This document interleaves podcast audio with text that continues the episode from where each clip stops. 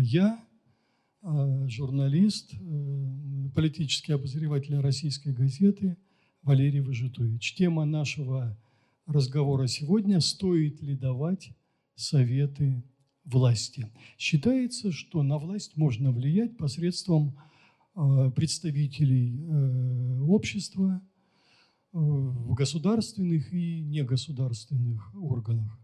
Вот давайте поговорим, насколько реально это влияние.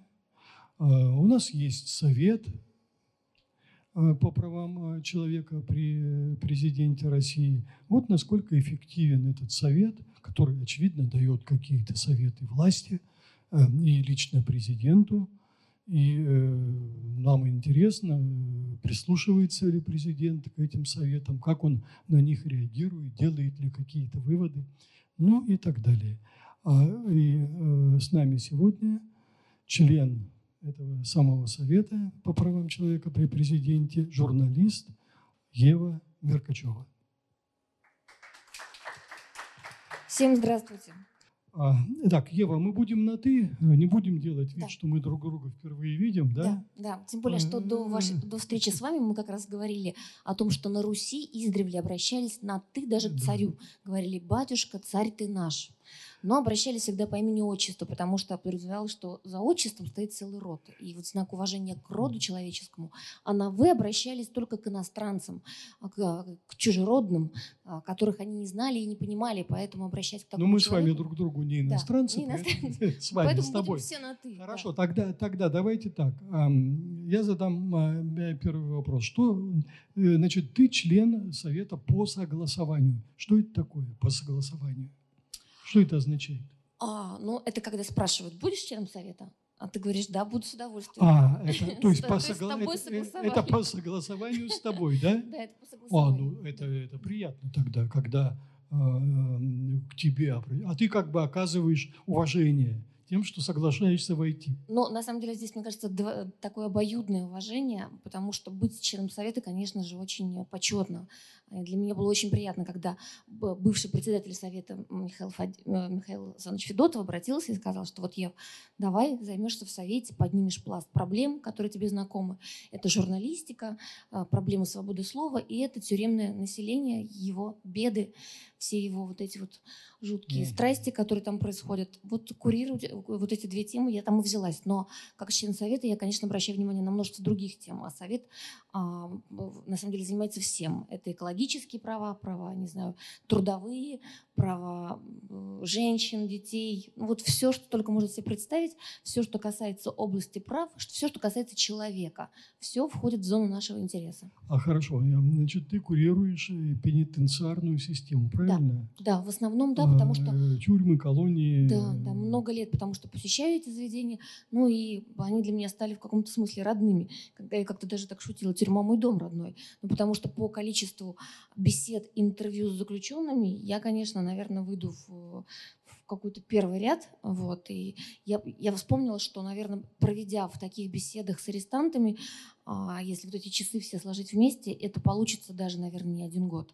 И я вот э, только что написала, э, дала в издательство книжку, э, это серия интервью с пожизненно осужденными. Я объехала все семь колоний, их на сегодняшний день ровно столько у нас в России.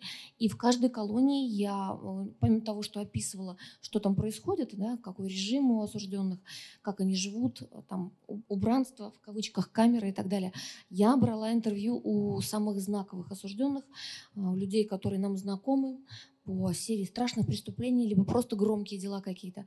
И вот мне кажется, это такой срез криминальной России, потому что пожизненный срок дают, конечно же, понимаем, в самом исключительном случае. для того, чтобы получить такое самое строгое наказание, нужно было совершить какой-то вот экстраординарный криминальный поступок. Скажи, в Совете по правам человека ты единственный, э, ты единственный курируешь эту сферу? Или есть еще, или это целая секция, или как ее назвать, не знаю? Да, у нас есть на самом деле профильные комиссии. И комиссия, вот, да. Да, есть целая комиссия, э, курирует ее в большей степени даже Андрей Бабушкин, это известный правозащитник, я называю его подвижником, потому что вот он, мне кажется, объезжает тюрьмы наши уже, уже даже не, не один десяток лет, и он был родоначальником общественного контроля в тюрьмах, в наших полицейских участках. Вот и, собственно, с ним мы вместе вырабатываем стратегию защиты заключенных поддержки родственников, стратегию улучшения вообще жизни людей в СИЗО, а, стратегию того, чтобы реже сажали, чтобы а, приговоры были мягче. Мы все время напоминаем о гуманизме прокурорам, судьям. Это бесконечный диалог власти и общества, и мы в данном случае со стороны общества.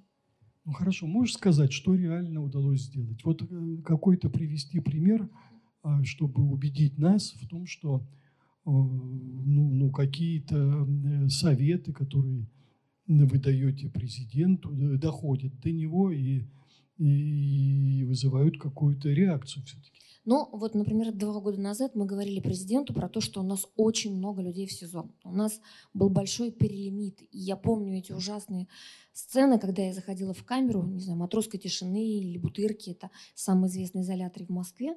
Я заходила туда, и в камере, например, на 20 мест, где стояло 20 коек, шконок, как их называют, там было человек 40. И было непонятно совершенно, как они спят. Некоторые плели гамаки между рядами, и вот на этих гамаках, гамаках они проводили ночь. Многие падали с них, разбивались. Кто-то спал просто на полу. Я помню совершенно жуткую историю с единственным женским СИЗО в Москве, когда я туда пришла, и женщины были повсюду. То есть там было даже сложно сосчитать количество кроватей, потому что оно было, не знаю, раз, раза в три меньше, чем реальное число женщин, которые там находились. Я помню, там присела на какой-то уголочек лавочки и стала записывать их жалобы, и почувствовала, что что-то подо мной шевелится. Под лавочкой спала женщина, сжавшись в комочек. И это была просто жуткая сцена. Я помню, после того, как мы все это обнародовали, рассказали, и, ну, сначала, конечно, Федеральная служба охраны первая на, на это отреагировала, и они, в частности, этот женский изолятор расселили, и там жить стало легче. Судьи московские стали реже женщин сажать. Но а когда мы подняли тему в глобальном перелимита в, в СИЗО, а, то вот было такое указание распоряжения президента, а, чтобы рассмотреть вопрос о сокращении числа людей, взятых под стражу. И надо сказать, что вот в прошлом году, а, когда доклад готовил ФСИН, уже ответ на вот эти меры, оказалось, что тюремное население значительно сократилось. И мы очень рады, что сейчас СИЗО не в таком перелимите. У нас осталось а, перенаселение только буквально в нескольких изоляторах. А так вот впервые за долгие-долгие годы я иногда захожу в камеру и вижу свободные нары. Для меня это шок, и для меня это показатель того, что можно все-таки что-то сделать. Конечно же, а это в том числе заслуга людей, которые стали реже совершать преступления. Может быть, это даже заслуга сейчас коронавируса, как бы это ни ужасно казалось, но уличная преступность сократилась, люди э, сидят дома, поэтому меньше грабят квартиры, ну, вот как-то вот в целом, наверное, то, что у нас э, цифровизация, у нее есть, конечно, минусы, но то, что можно по камерам уличного наблюдения поймать э, человека, который выхватил сумочку у бабушки или кого-то избил, или пострелял на улице, это факт. Поэтому, наверное, и таких разбойных нападений становится меньше. А мне хочется верить в то, что это в целом, наверное, заслуга людей, а, гражданского сознания. Вообще мы уже развиваемся. Мне все время кажется, что мы обязательно идем по этому пути духовности. И человек, который ценит, уважает себя, а мне кажется, таких людей стало больше, он не идет совершать преступления. И в основном, когда я мониторила тюремное население, делала анализ, я понимала, что люди, которые за решеткой и которые совершили тяжкие, особенно преступления, это те люди, которые не уважают себя. А, а это неуважение идет чаще всего откуда? От того, что они не получили должный уровень образования, от того, что они не имели всего того, что хотели иметь, или не видели всего того, что должен видеть человек вот в современном мире, цивилизованном. Поэтому счастье, что таких людей меньше. Хотя, вы, может быть, помните, громкая история была, скандал в прошлом или позапрошлом году в Ярославской колонии, а, когда избивали заключенного. Я туда приехала и выяснилось, да, что... это знаменитый случай вот этот. Да, вот, да, что, да. что треть заключенных этой колонии, а они все там молодые люди, первоходы, впервые осужденные, треть заключенных не имеют не то что высшего, а среднего образования. Поэтому там школа работала на, вот, на полную мощь. Там были классы забиты вот этими взрослыми дядями, которым по 30 лет, а у них образование остановилось на шестом-седьмом классе, там, у кого-то на пятом. Но для меня это просто катастрофа. Недавно я была в колонии, где увидела парня, который только в колонии научился читать. Я не знаю, как это... Это, конечно же, все-таки редкий случай. Мы не говорим, что это система. Но это вот как раз объяснение тому, кто совершает преступление. И если мы хотим побороть преступность, надо начинать с образования. Если мы хотим побороть пытки в таких местах, как СИЗО, ИВС, нам нужно повышать уровень образовательный, культурный вот этих сотрудников, потому что, а, опять же, в той колонии, где пытали, и я общалась с этими надзирателями, это обычные деревенские парни, которые вот пошли просто вот, потому что некуда больше было идти, или в милицию туда, или туда. Они не, не знают, что такое театр в основном, они не, культурно не проводят время, очень мало читают. И, наверное, на фоне всего этого, если ты все время общаешься с преступниками, ты, наверное, начинаешь деградировать. я просто видела это на их примере. Поэтому единственный способ, наверное, сделать жизнь вообще нас всех легче, уменьшить еще больше тюремное население. Вот сегодня у нас за решеткой 500 тысяч человек, я считаю, что должно быть не больше 150 тысяч. Это исторический такой минимум, который был присущ э, царской России, причем в то время, когда границы России были гораздо больше. И считалось, что 150 тысяч э, населения в тюрьме – это много. У нас, Сейчас сколько? 500? У нас 500. Но, 500. Да, но я скажу, что это в два раза меньше, чем было еще года четыре назад. Раньше было их миллион. Вот отсюда вот эта жуткая перенаселенность, вот то, что я вам рассказывала. То есть мы сократили тюремное население в два раза. Это огромный шаг. Но на этом нельзя останавливаться, нельзя почивать на лаврах, и нужно сократить его еще. Каков механизм? Вот, э, как происходит? Вот вы где-то были, да? А что-то увидели. То, что а с точки зрения вас, Совета, требует вмешательства власти, требует какой-то ну, регулировки, улучшения и так далее. Дальше, что, как это происходит? Вы что, пишете, это что, записка, доклад? Как это потом приходит все вот к президенту, и, и как вы ощущаете обратную связь? Ну, на самом деле, честно скажу, полномочий у совета не так уж много. Мы можем по закону только просить и советовать. И все. То есть мы даже настаивать на чем-то не можем. И вот эти просьбы и советы обычно мы можем лично президенту а, выложить, что называется, а, только раз в год. Это происходит в декабре, встреча традиционная. И мы, на нее, мы к ней готовимся. А, на нее приходит президент, приходит уполномоченный правам человека, глава администрации президента и обычно представители силовых структур как сказать, вторая сторона. И у нас происходит, знаете, такой батл. Правозащитники говорят, вот, вот там кого-то пытали, убивали, или там незаконно задерживали на митингах. А в это время другая сторона кладет президенту бумажку, где написано все противоположное. Где говорится, что тех, кого задерживали, это враги народа, что, в общем, все, все совсем по-другому. Мы снова говорим президенту, вот наше мнение такое, мы считаем, что вот здесь нужно смягчить, здесь не хватает гуманизма, и здесь слишком все, все, в общем, ужесточили. И тут же снова президенту суют бумажечку, в которой написано совсем другое, где представлены цифры, которые рисуют благостную картину. И мы все время, мне кажется, в таком батле участвуем. А зачастую мы проигрываем. И, конечно же, президент опирается в первую очередь да, на, на власть. Да? Он сам представитель власти. Мы в большей степени представители общества. И вообще вот это вот, вот это соревнование между властью и обществом, мне кажется, оно изначально неправильно. Вообще должен быть баланс. Власть должна быть настолько же сильна, насколько сильно и общество. Увы, за последние годы, ну, даже не, последние, будем говорить, что это вообще тенденция, наверное, и свойственно это в целом России исторически – сложилось так, что у власти все преимущества, и общество только, вот, только поднимает свою голову, скажем так. И, кстати, наш совет называется еще по развитию гражданского общества, не только правам человека, но и по развитию гражданского общества. На мой взгляд, оно такое в зачаточном состоянии. Это как родившийся ребенок, который вот учится кричать, учится говорить, учится что-то о своих правах сам заявлять. И а, мы должны этому помогать. Поэтому мы в этом смысле свою функцию выполняем. И мы все время докладываем президенту и говорим. Но а, иногда, хотя, наверное, все-таки будем откровенны чаще всего, он слушает не нас, а слушает все-таки вот тех а, людей, на которых опирается в своей власти. И тут у нас на самом деле есть вопросы, потому что мы считаем, что если все-таки мы совет президента, и если он хочет услышать альтернативную точку зрения, ведь ту другую точку зрения он всегда услышит. Каждый день, наверное, ему представляют такие доклады, да, там в любой момент, все они рядом, все, все структуры, на которые он опирается, все органы власти, оно, он, наверное, встречается с нами, и эта встреча, повторюсь, очень э, редкая, это раз в год, это такой минимум. И стоит все-таки Но прислушаться. Вот эти встречи, она, скажите, ну, она до какой степени она реальная или А до какой степени это все-таки имитация какого-то диалога? Ну, Там роли расписаны, правильно я понимаю? Нет, на самом деле каждый... Известно, кто выступит заранее, известно, кто возразит на это. Ну, на самом деле есть примерный план, да, то есть тех, кто хотят выступить с докладами, они заранее просто заявляют, чтобы была понятна структура. Но любой может поднять руку, мы таблички поднимаем, и президент может показать на любого рукой, также и сказать, что вот, пожалуйста, слово такому-то члену совета. Ну, ну вы перед этим между собой согласовываете, наверное, это. Но вот вы нас... договариваетесь, мы что согласовываем там, обыч... я выступлю, там, я скажу то-то, этот скажет то-то. Вы все-таки обычно какой-то сценарий существует? Сценарий, да, примерно существует, потому что каждый э, говорит, что он выступит по своей теме. Вот повторюсь, у нас есть распределенное распределение по этим профильным комиссиям. Ну, вот тебе люди... приходилось выступать? Да, мне приходилось выступать, но у меня были скорее короткие реплики. А, вот они касались тюрем, вот, и прав людей, которые там.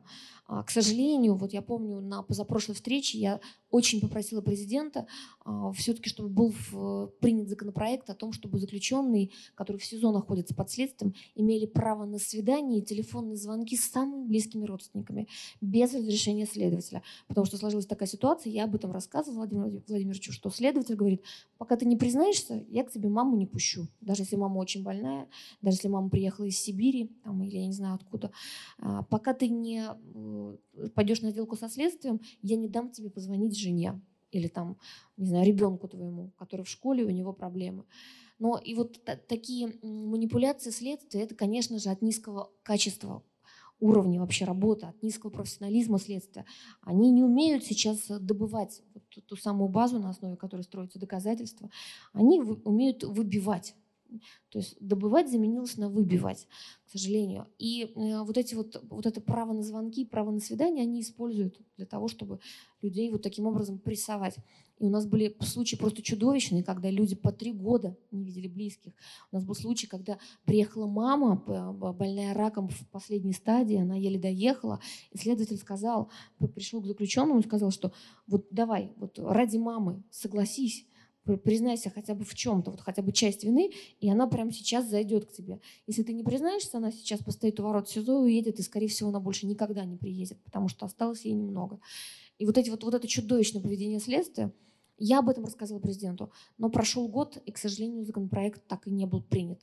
Мы, мы его в очередной раз внесли в Государственную Думу. Кстати, вернулись мы к этому законопроекту, когда а, посадили Фургала, вы знаете, это громкая история с хабаровским губернатором, и тогда депутаты от ЛДПР проявили активность и стали спрашивать, ну как же так, почему там Фургал не разрешает звонки, почему свидания ему нельзя. Я говорю, ну как, ну что же, вот мы же к вам, депутаты, обращались, мы просили вас принять вот этот законопроект. Вот, а они почесали тыковку, сказали, ну давайте попробуем еще раз. И я передала им новый вариант законопроекта и передала им еще дополнительно другой вариант, потому что на примере Фургала следствие отработало а, новое, я бы сказала, свое веяние, когда еще и переписка запрещена. То есть, следовательно, берет на себя роль функцию цензора и не, не допускает ни одно письмо. Вот. И мы подготовили законопроект, который говорит, что брать на себя роль цензора следователя и следственный орган может только с разрешения суда. А судом должен доказать, зачем он это делает, в чем тактика. Вот. Потому что у нас на самом деле есть истории в том же вот СИЗО Лефортово, где сидят люди, обвиняемые в шпионаже, в госизмене, в терроризме, и они обычно переписываются с близкими, там, с друзьями, письма идут, но сидит фургал, который обвиняется в убийстве, и э, следователь забрал все, все, все, все телеграммы, в том числе правительственные, которые ему присылают. Но вот после того, как мы, конечно, это все озвучили, чуть-чуть сейчас стало легче, и письма стали потихоньку доходить. Но это я как раз говорю на примере того, как а, власти зачастую не слышат. И а, если только сами представители власти в конечном итоге не становятся предметом уголовного преследования, вот тогда они просыпаются. Тогда сенаторы и бывшие депутаты, оказавшись в таких же условиях, говорят, что же мы, что же мы раньше не заходили в тюрьму, что же мы раньше не обращали внимания. Смотрите, какие замечательные ролики в последнее время выходят. А, я юмористический а, последний ролик с известными актерами, там, когда а, заходят к губернатору, просят много денег на, на, на спортивные площадки для школы, губернатор отказывается, потом заходит начальник УФСИН по региону и просит много денег для спортивных учреждений внутри тюрем. И тот ему подписывает и спрашивает, как же так, ты детям отказал, а вот э, заключенным он, он говорит, в школу я уже точно никогда не вернусь, а вот в тюрьму попасть могу в любой момент. И на самом деле вот этот э, юмор такой, э, эта самокритика э, всех наших представителей власти, она имеет место быть, и это, это хорошо, потому что это здравая мысль, она позволяет по-другому посмотреть. И почему я считаю, что а, неправильное суждение, что нужно помогать пенсионерам, инвалидам, и не надо помогать преступникам, оказавшимся в заключении. Ну, во-первых, не все те, кто там преступники. И, знаете, есть такая замечательная фраза, которая мне нравится. А, одна треть заключенных сидят ни за что, одна треть не за то, и одна треть за дело. Но я бы сказала, что это, конечно, не совсем так. По моим подсчетам, гораздо меньше людей, которые совсем не за дело оказываются. Но, тем не менее, очень многие могли бы отделаться, например, каким-то штрафом или условным сроком, а оказываются в тюрьме. И это все люди, совершившие ранее, не совершавшие ранее преступления. Я всегда вот поддерживаю в этом смысле нашего председателя Верховного суда Вячеслава Лебедева. Много раз у него интервью брала по этому поводу. И он всегда говорил, надо максимально декриминализировать. Если человек в первый раз совершил преступление, перевести его из, уголовной, из уголовного кодекса его в административное судопроизводство. Если уже во второй раз, то да, то пусть он уже получит, там, что называется, по полной, по полной. Но вот в первый раз надо прощать. А вот скажи, эм, эм, был, эм, был написан э, по свежим, по свежим событиям доклад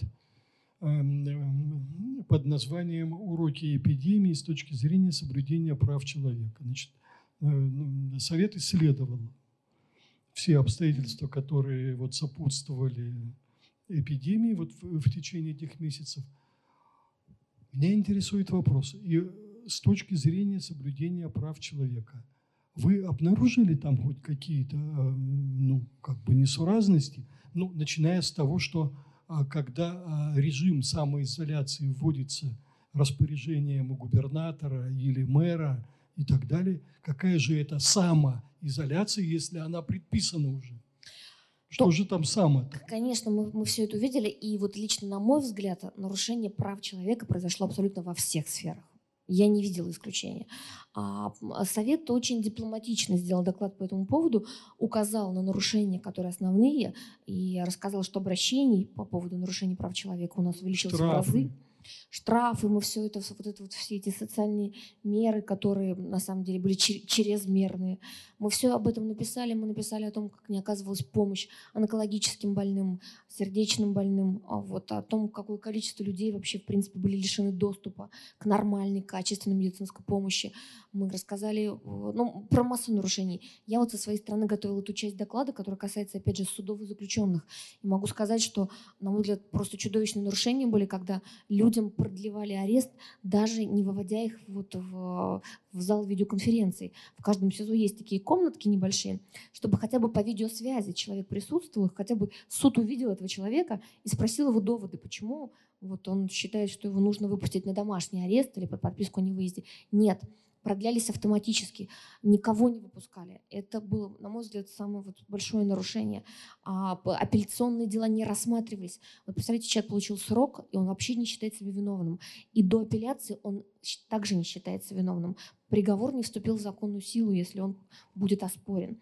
Так вот, вот эти апелляционные рассмотрения, а, они оттягивались и оттягивались. И люди сидели месяцами в ожидании того, чтобы все-таки был вынесен вердикт. Им, им хотелось надеяться, что после этого вердикта они окажутся на свободе.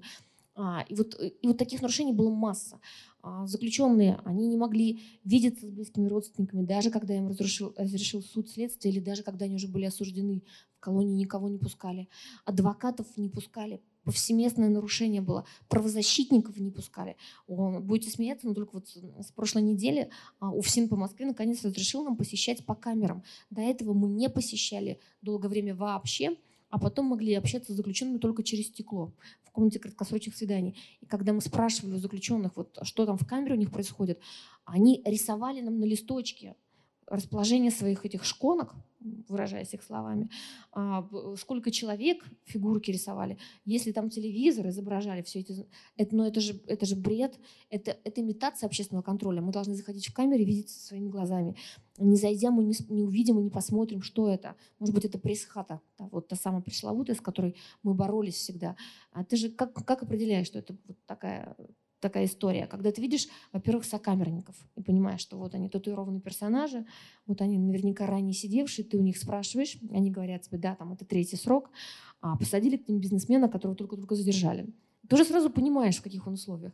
А вызвав его и разговаривая с ним через стекло в присутствии сотрудников, и когда это все записывается, конечно же, он может не сказать. Хотя бы даже потому, что потом он может получить за это от своих же сокамерников. Мы должны сами все это видеть. Поэтому у нас участились случаи вымогательств в СИЗО с а, богатых заключенных. У нас участились случаи, ну, разные, честно говоря, были истории. Это все, на мой взгляд, от того, что ослаб общественный контроль, а местами он вообще э, превратился в имитацию.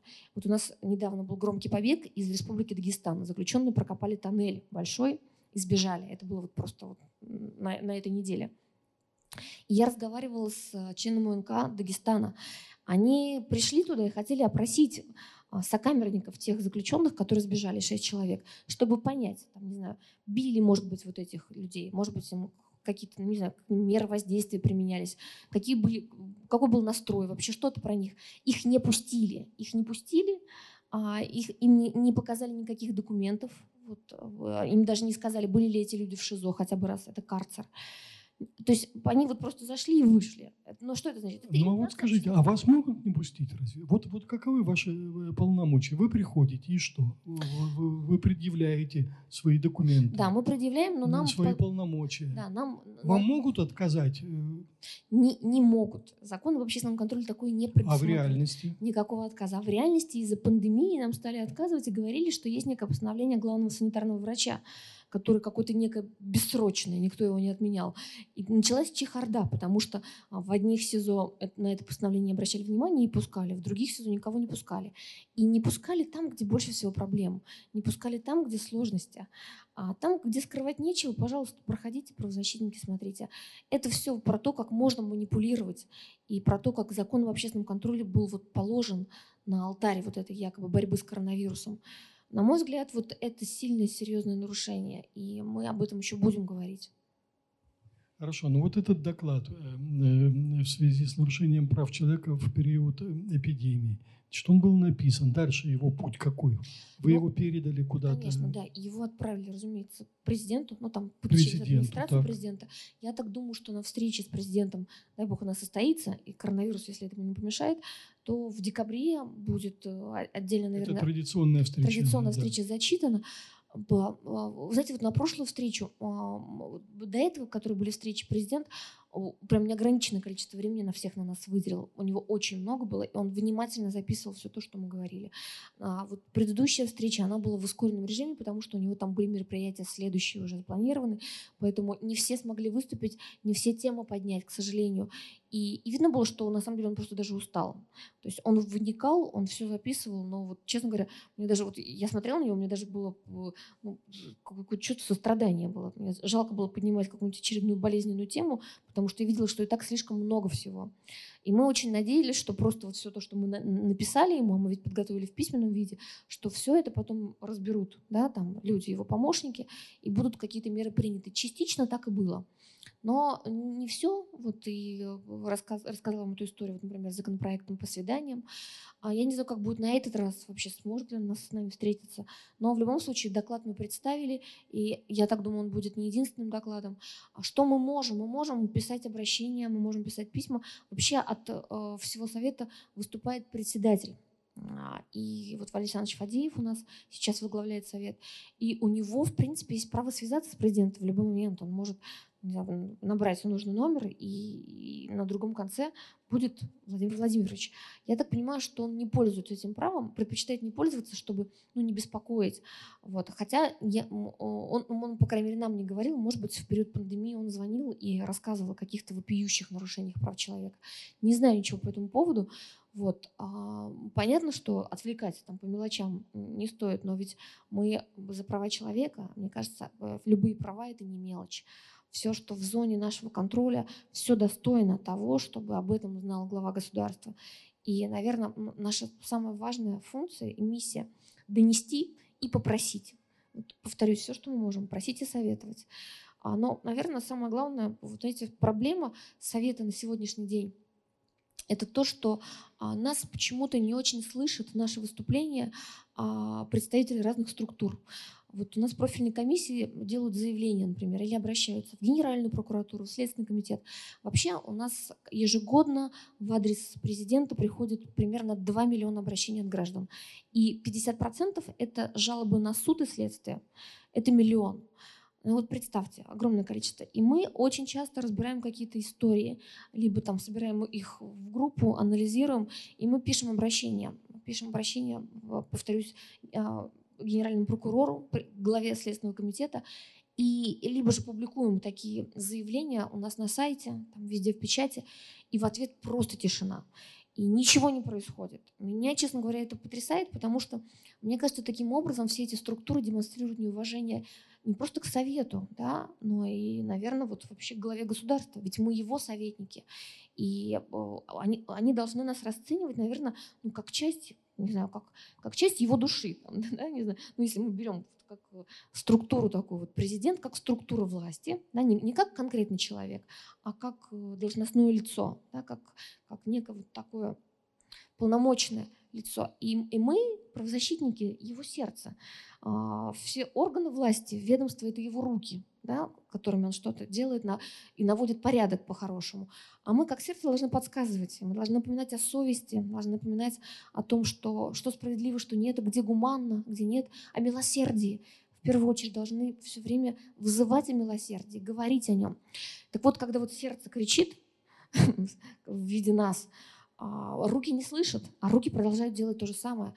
Я приведу массу примеров. Вот у нас была история с одним известным ученым, один из создателей Бурана, легендарнейший ученый. И он же журналист, наш коллега, а, который просто в глупости, в порыве, в порыве негодования позвонил в администрацию закрытого города, это закрытый город Саров, где он работал, там они запускали там, а, космические корабли и так далее. Он позвонил, и а, администрация подняла аренду для его типографии маленькой, для его издательства. Позвонил и сказал, ну я вам устрою тот взрыв. А он был эксперт, один из ведущих в мире по взрывам. Ему вменили статью «Угроза терактом». Понятно, что это абсурд. Мы об этом говорили, мы разобрали это дело по косточкам, мы все документы проанализировали.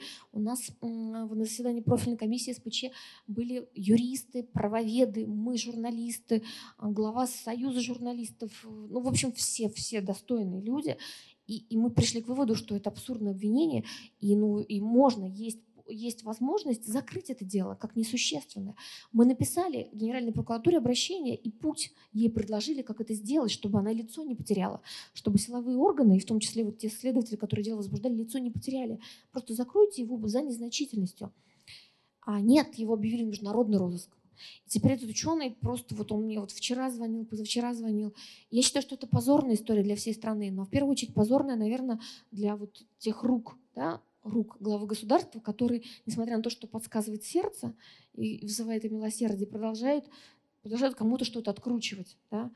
И, может быть, я образно говорю, но мне, вот, мне, мне это так вот приходит, так это чувствуется. Мне хочется, чтобы нас слышали, нас слушали. Мне хочется, чтобы каждое заявление совета воспринимали серьезно. Мы вообще стоим на том, чтобы у Совета было право такого, знаете, третейского судьи. Ведь очень много уголовных дел совершенно несправедливых. И в составе Совета есть бывшие судьи, есть юристы высочайшего уровня. В составе Совета есть следователь по особо важным делам при генпрокуроре РСФСР. И не один такой следователь. То есть это вообще элита элит. Это люди, которые формировали уголовное право, которые знают все о законе, которые знают все вообще вот о том, как, что такое доказательство.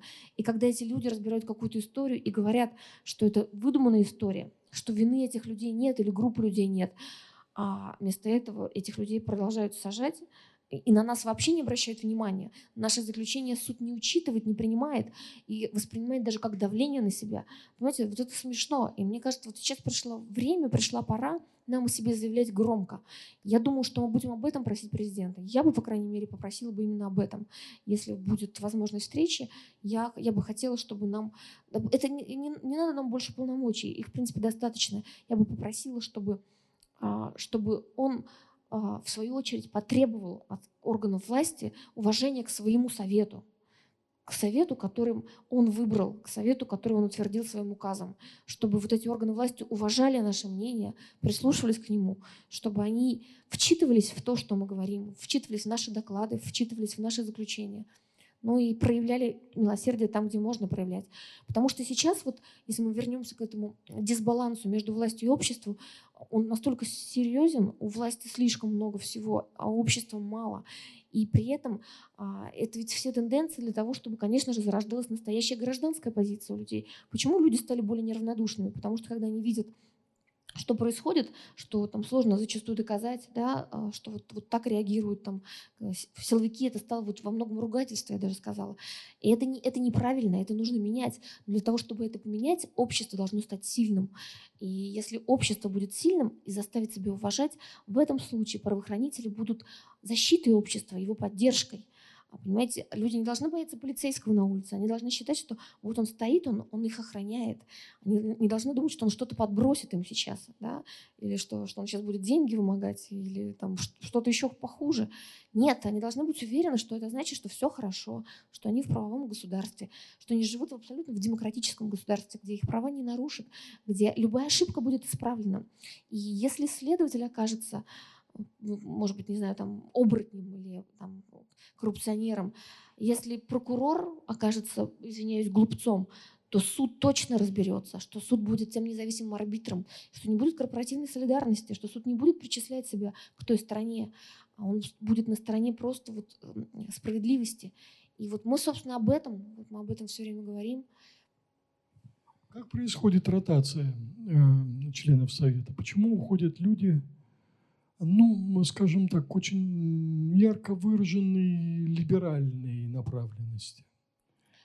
Ну, на самом деле, при мне ротация была только один раз, вот, и это произошло, когда сменился глава ну, совета. Ну, они не уходят, их вычищают, скажем так. Да. Ну, смотрите, вот у нас сменился глава совета, и, в принципе, все, наверное, ожидали, что что-то будет новое в этом совете, поэтому а, пришли некоторые новые люди, и а, ушли старые, да, это действительно те люди, которые, наверное, Э, ярче всего какую-то либеральную позицию демонстрировали.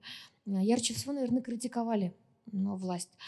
Но насколько удобно, неудобно они были, тут сложно сказать. А, может быть, где-то все-таки, а, я говорю не, не про всех, про некоторых, а, где-то, наверное, их позиция а, была слишком, знаете, такой вот ярко выраженной, и она говорила про то, что если ты вот четко с такой позицией, ты должен, наверное, сам из совета уйти.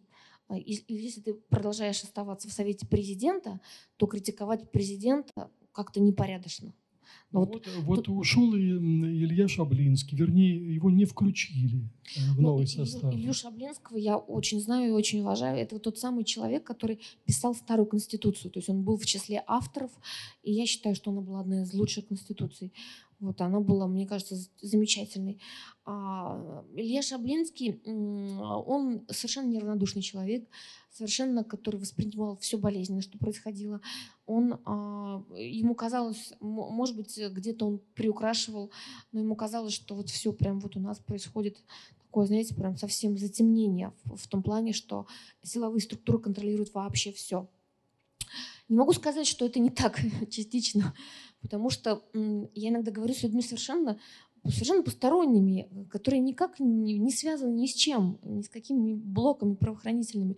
И они э, все время заявляют о том, что вот, вот какие-то у них есть кураторы из силовых структур, или заявляют о том, что вот они могут в любой момент стать а, объектами уголовного преследования. А, вот это все неправильно, так не должно быть. Гражданское общество не должно бояться того, что силовые структуры что-то там против них замышляют. Гражданское общество должно быть свободным, совершенно свободным. И оно должно, повторюсь, воспринимать силовые структуры как свою защиту. То есть вот каждый доктор, каждый учитель, каждый профессор, который работает, должен считать, что вот правоохранители, они, его, они обеспечивают его безопасность, поэтому ему не о чем волноваться. Ему нужно думать только на, о науке, думать только о своей профессии, о том, как спасать людей, как, не знаю, выдумывать новые формулы. А, а по факту эти люди все время теперь заточены на то, чтобы не совершить чего-то такого, чтобы их не обвинили в чем-то. Вот это неправильно, вот это вот не свобода, потому что огромное количество было преследований профессоров, а, известных личностей, мы знаем все эти дела. Это все неправильно. Я помню, было абсурднейшее дело, и совет тогда вмешался, когда возбудили уголовное дело, причем сотрудники ФСБ против завкафедры одного из ведущих университетов наших за то, что она а, проставляла в графике себе рабочие дни, а сама в это время не была на работе, а выезжала лечиться. Ну, э, чтобы такими делами когда-то занималась ФСБ, ну, пардон, но это же ну, и, и позор в том числе. И мы тогда писали обращение главе Федеральной службы исполнения наказания. И слава богу, дело закрыли, слава богу, все хорошо закончилось. Но это к чему? Это к тому, что как только начинаются какие-то внутренние разборки, а всегда они есть в любом коллективе, будь то медицинский коллектив, будь то, не знаю, педагогический, а, всегда находится какой-то человек, у которого есть связи в правоохранительных органах. И он идет туда, и тут же возбуждаются какие-то дела против людей, повторюсь, совершенно никак не связанных вообще с криминалом, с, с, преступ, с преступностью. То есть силовые власти стали рычагом воздействия. Вот раньше, раньше чего боялись? Раньше боялись вот этих ракетиров, да, которые в любой момент придут и скажут, давай деньги, будет крыша. А сейчас боятся, что вот кто-то из, из, из коллектива, в котором ты общаешься, у него есть где-то брат, сват, зять, который работает там, не знаю, в прокуратуре, ФСБ, МВД, и, и он в случае чего возбудит уголовное дело против тебя. Он найдет, как это сделать. Понимаете, вот это ужасная тенденция, и мы, а, мы с ней боремся, и я уверена, что мы поборемся, мы, мы сможем справиться с этим. А, и поэтому мы нужны.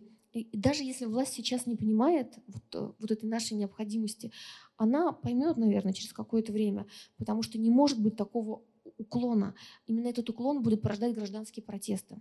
Именно этот уклон будет порождать желание людей вместе сообща объединяться, выходить на митинги, которые, повторюсь, разрешены. У нас, даже у вас здесь висят право человека мирно объединяться, право людей объединяться мирно.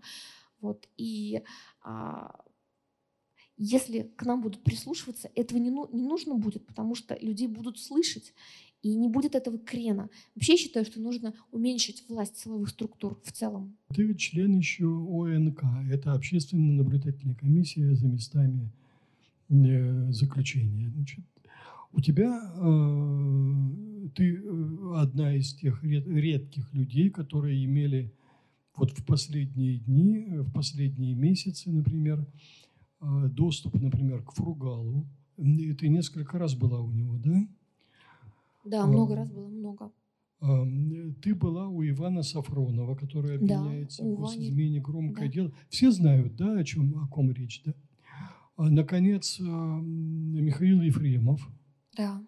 Ну вот расскажи мне, а, Про это, это, это сейчас самые, это три, наверное, самых таких знаменитых э, да заключенных. Да, да. да, даже анекдоты ходят же, где они все вместе объединяются, помните, Фургал был за рулем машины Ефремова да, да, да, и да, так да, далее. Да. Вот, да, действительно самые у нас э, видные персонажи, и в данном случае... Ну, просто любопытно, как они как держатся, они, да. как, как они, на что жалуются. Да, и на самом деле вот общественный контроль, чем он еще и прекрасен, что можно контролировать другую сторону. С одной стороны, можно увидеть, не бьют ли этих людей, не пытаются, с другой стороны, нет ли у них вип-условий. Потому что первые обращения по Ефремову были, наверное, он сидит там в какой-то суперкамере там и, в общем, продолжает употреблять алкоголь. Это вот как это не смешно звучит, но люди правда так считали, что ему приносят виски сотрудники. Вот, и, в общем, все у него там хорошо. Поэтому он продолжает ну, собственно, вот вести некий образ жизни, который, собственно, и толкнул его на, на все то, что произошло. Да, ну а что оказалось? Нет, он сидит совершенно в обычной камере. Вот, вот правда совершенно стандартная камера с обычными сокамерниками. У него сейчас их двое. Это люди, один, один по-моему, по наркотической статье обвиняется, второй в, по мошенничеству. Ну, в общем, все совершенно стандартно. Четырехместная камера. Была у него? Нет, не так давно. Мы беседовали, вот одна из бесед у нас вообще очень долго была. И хорошо быть журналистом, в данном случае член общественного наблюдательного совета да. и контроля, потому что ты можешь это все изложить в газете. И, собственно, мои отчеты — это как раз публикации в газете моей, где я работаю в «Московском комсомольце». И я э, писала несколько таких интервью с Ефремовым, где он рассказывал вообще. И, наверное, самое из такого, что, что мне поразило, что хотелось мне самой, наверное, услышать, и, может быть, многим людям, что он решил создать проект под названием «Русский тюремный театр». Он считает, что это вот могла бы быть очень хорошая история. У нас, на самом деле, во многих колониях есть театральные студии, но э, не везде и э, так они функционируют зачастую весьма условно. А если бы создать такую вот такую систему, русский тюремный театр, потому что, как сам Ефремов сказал, за решеткой очень много талантливых людей, прям очень. И он сам уже это уже на себе испытал, и даже когда в Тазаке ехал, он, он, он поражается тому, что тюремное население — это люди, правда, вот такие умельцы. А, ну, зачастую, конечно, которые свой талант в криминальное русло направляют, но когда они уже за решеткой, тут уж можно было бы как раз его направить совершенно в другое. И а, он, например, даже видит, какие можно было бы разыграть спектакли, сцены, как, как можно было бы использовать людей в том или ином амплуа. Все это он видит, и мне кажется, у него бы получилось. И если мы говорим о какой-то сверхзадаче, ведь все не случайно. Вот я всегда вот придерживаюсь этой концепции, что абсолютно все не случайно, и люди не случайно попадают в тюрьму, и это вообще отдельная тема. Я считаю, что все, кто туда попал, в основном это для чего-то нужно было. Или им, или нам. Вот, и, ну, вот прям... А, и, может быть, была какая-то сверхцель, сверхзадача, во-первых, а, остановить самого Ефремова, может быть, в его падении, а, остановить многих людей, знаменитых, остановить правоохранителей, которые покрывали, когда видели таких людей пьяными, садящимися за руль, ну и, и в создании того самого театра, тюремного театра, о котором говорил Ефремов. Может быть, если он это будет делать, мы будем со всех сторон его поддерживать всячески. Так он, на самом деле, сейчас позитивно довольно держится. Вот надеется на апелляцию. Очень хочет, чтобы ему, конечно, заменили срок на более мягкий. Но, в принципе, наверное, согласен с любым вердиктом. Конечно, 8 лет это чрезвычайно много, и обычно это не, такого не дают. И мы все понимаем, что это, конечно, заслуга адвоката Пашаева вот, с которым меня несколько раз сталкивали в эфирах в последнее время. Вот, а Ваня Сафронов. Ваня Сафронов – это наша общая боль. Это журналист, который обвиняется в госизмене. Я, я считаю Ваню невиновным. Это мое личное мнение, убеждение, как его коллеги. Хотя бы потому, что он не имел доступа ни к каким секретным материалам. Он не подписывал никаких документов о том, что он не будет разглашать какую-то секретную информацию. И если кто-то ему эту секретную информацию дал, вот отвечать должен за это тот человек. Если кто-то допустил, что он где-то ее смог добыть, опять же, отвечать должен тот человек. Но не Ваня, который не обязан разбираться, что относится к секретам, что не относится. Потому что, повторюсь, он, он работал журналистом, он занимался своей профессией. И нам, журналистам, зачастую сложно. Вот нам приносят документы какие-то, нам приносят флешки. Сколько раз мне передавали. В том числе, там, знаете, были прям такие тайны, какие-то спецоперации. Там мне там на улице или в метро флешку. Там вот есть компромат на такого-то, там такого-то. И ты берешь, ты не знаешь, что это, а в то же время тебя могут тут же арестовать и сказать, а вот в этой флешке были материалы, которые относятся к гостайне. И, и, и все, понимаете? И так каждый журналист может стать объектом вот того самого насилия, я считаю, что это насилие, давление. И, может быть, на Ване обкатали вот на первом такую схему а, закрытия рта любому журналисту. Любого журналиста можно обвинить в разглашении каких-то сведений. Любого. Мы крутимся в информации. Информация – это наш мир. Мы зачастую не понимаем, к чему получили доступ. Мы зачастую не понимаем, кто тот человек, который с нами разговаривает, потому что а вдруг он шпион, а вдруг он с нами завел разговор, потому что он там иностранный какой-то агент, не такой, которых, которых прописывают в наших законах, а вот просто на самом деле вот э, приехал там с какой-то задачей и встречается с журналистом, чтобы у него что-то выведать. Мы понятия не имеем об этом. Журналисты должны быть защищены от любой вот этой грязи и, силовые структуры должны нас охранять. И то ведомство, которое задержало Иваню Сафронова, должно было его оберегать от того, чтобы с ним на контакт никакие чешские спецслужбы не вышли. А если они вышли, должны были Ваню предупредить. И лучше там как-то вообще исключить такой контакт. А вместо этого они все создали для того, чтобы в конечном итоге вот создалась некая фабула преступления, которая, повторюсь, на мой взгляд, не является преступлением. И мы вот сейчас вот видим то, что Ваня за решеткой. Это, это, повторюсь, моя боль, и мы будем, конечно, стоять за Ваню, и я буду настаивать на том, что не должно быть уголовного преследования журналистов по таким статьям. А, Фургал. Фургал, э, Фургал для меня э, находка как общественника, как правозащитника, как члена всех этих советов. Почему? Потому что я сейчас изучаю э, вот тех людей, которые встали на его защиту, которые выходят на эти митинги, происходящие в Хабаровске, которые обращаются в ВНК тысячами, которые пишут ему письма, которые отправляют ему деньги. У него в день приходят по полторы тысячи переводов денежных. Так они показывают, что неравнодушны, что они, их, волнует его судьба. А мне был этот феномен интересен. И я вот с этими людьми, которые мне, мне пишут письма, я с ними общаюсь, например, того, кто они, почему. Ведь задерживали и до него огромное количество людей. И, и задержали много людей, которые были не менее харизматичными, которые были чиновниками. Задерживали, на моем счету, наверное, шесть губернаторов. А, губернатор там, Республики Мариэл, Кировской области, губернатор э, Хабаровского края, губернатор, ну, это Хабаровского, точнее, это Фургал, губернатор Сахалина. Ну, Хорошавин, да, много-много губернаторов. Никого, никого население так не поддерживало. Ну, не было такого. А я, и я это говорю не на примере акций, которые проходят, на примере обращений, в частности, в УНК. А, вот тех писем, которые мне поступают. Я, когда в, там, в день стала получать там, по 500 писем, и понимаю, что на них невозможно ответить.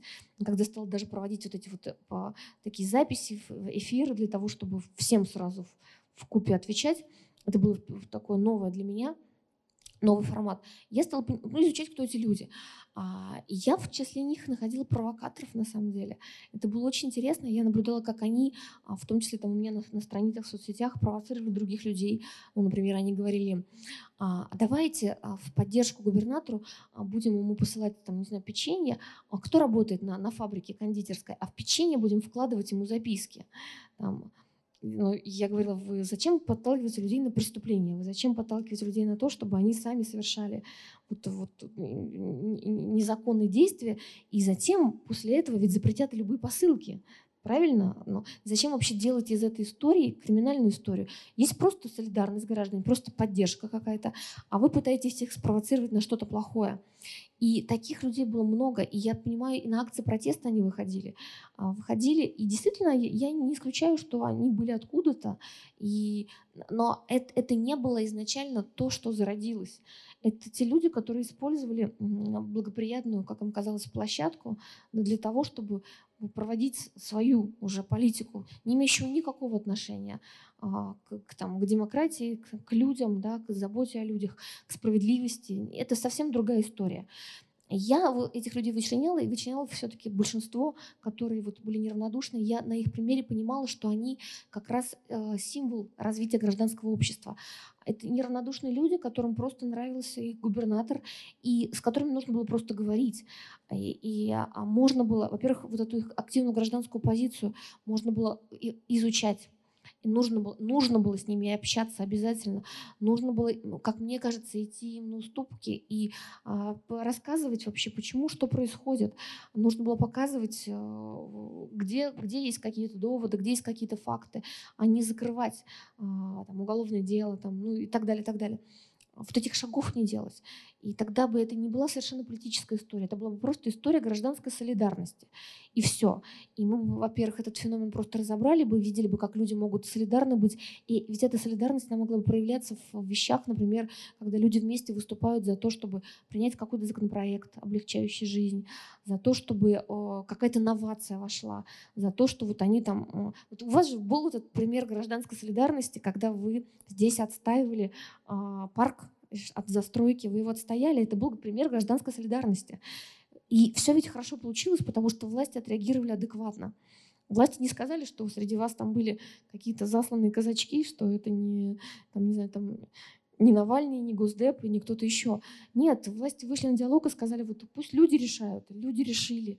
И так и здесь надо было мне, мне, как мне кажется. Я в данном случае а, просто анализирую, наверное, как человек в большей степени, как журналист. А, ну и как правозащитник просто хотя бы потому, что делаю срез общества. А, и мне кажется, это очень хорошая история, что все-таки пусть я, да, как, как, как вот этот миротворец, между властью и обществом.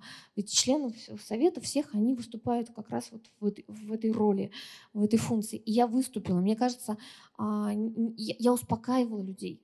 И когда они говорили, что надо идти там на баррикады, я разговаривала с ними, я объясняла, я объясняла, что вот люди, вот, вот общественный контроль в моем лице. И я имею право зайти и посмотреть. И я ходила, говорила с ним, публиковала эти интервью с ним. Они успокаивались. Они читали и успокаивались. Я говорила, что вот решит следствие, давайте мы наблюдаем, мы контролируем, вот мы имеем право требовать вот там писем, это да, давайте за это бороться. Мы, мы отстояли там много чего, но мы, мы были против того, чтобы вот из этого делать вот историю, там, вот, повторюсь, какими-то баррикадами. И люди успокаивались, потому что Они смотрели на меня, я с ними разговаривала. Я каждому отвечала. Я, это был огромный труд. Я иногда часами сидела вот в соцсетях и отвечала каждому и говорила. И там сбрасывала ссылки на, на интервью с Фургалом, где он расписывает, что с ним происходит. И там он честно обо всем рассказывает, и, и я честно все это говорю. Где есть проблемы, давайте эти проблемы решать. А проблемы все касались в основном следствия. Все претензии к нему были. Запрет переписки, там, запрет свиданий, да, там, всего, всего прочего. И за это надо бороться. И я, я говорила людям, что не боритесь за конкретного человека, а боритесь за всех тех людей, которые оказались в такой же ситуации.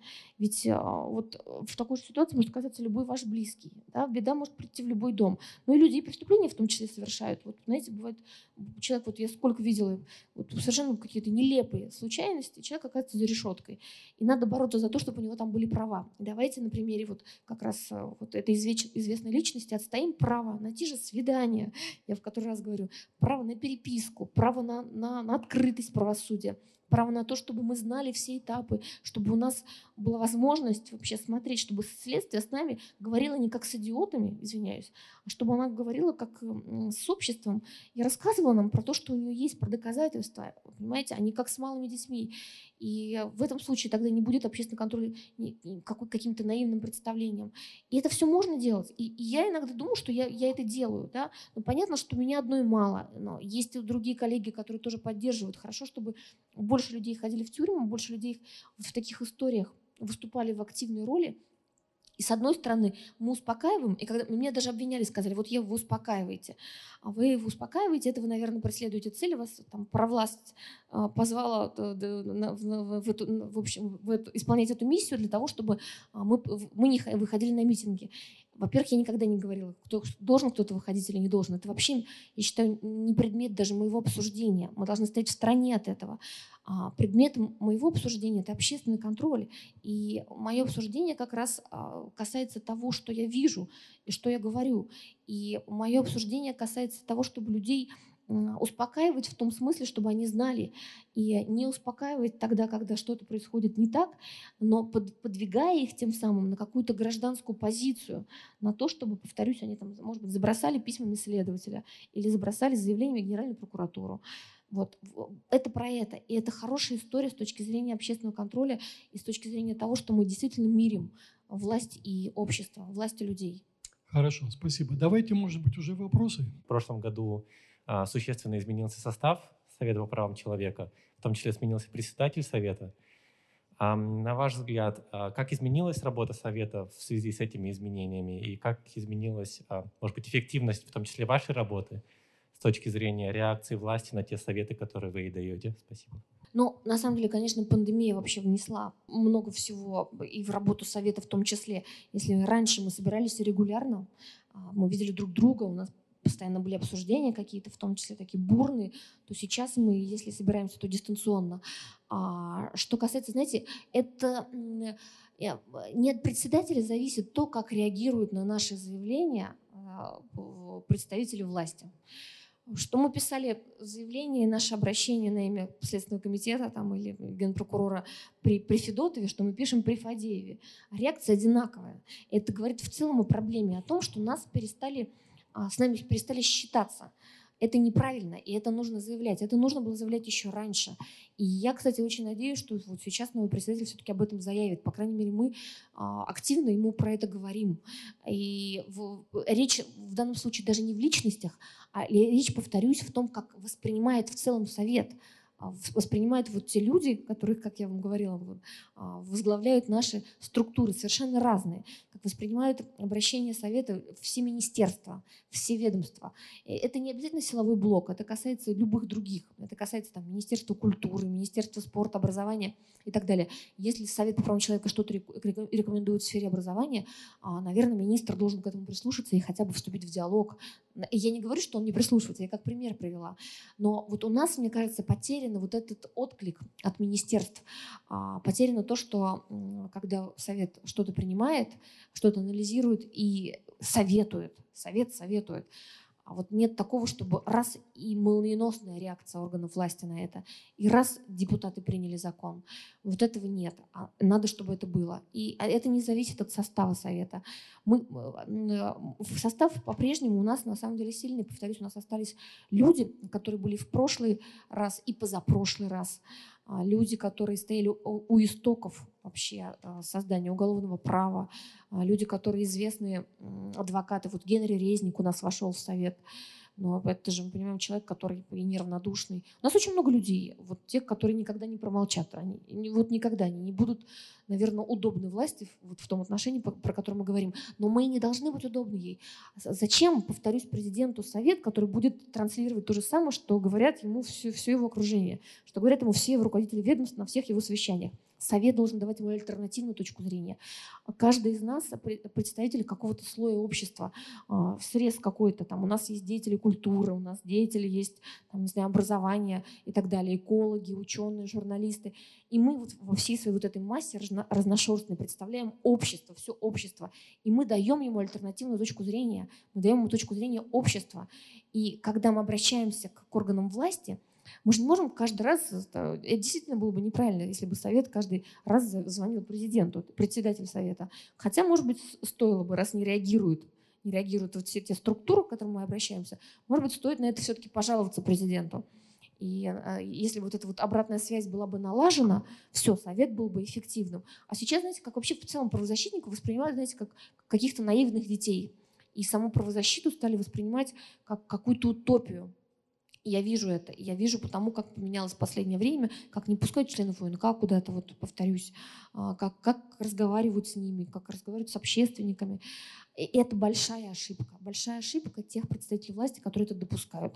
А, а, чем выше, на самом деле, тем люди понимают четче нашу необходимость понимают, что э, если все сейчас будет сведено к нулю, к минимуму, если сейчас вымрут все эти советы, то будет кризис. И они стараются этого не допустить. Но исполнители на местах зачастую люди с таким топорным а, таким механизмом, что ли, поведения, который выработался годами. И, а, наверное, им, им, они не хотят диалога. Им кажется, что есть вот, вот та, только та правда, которую вот они себе нарисовали. Но правда, она всегда не одна бывает. По крайней мере, мы же понимаем, что истина глазами одних людей выглядит так, глазами других совсем по-другому.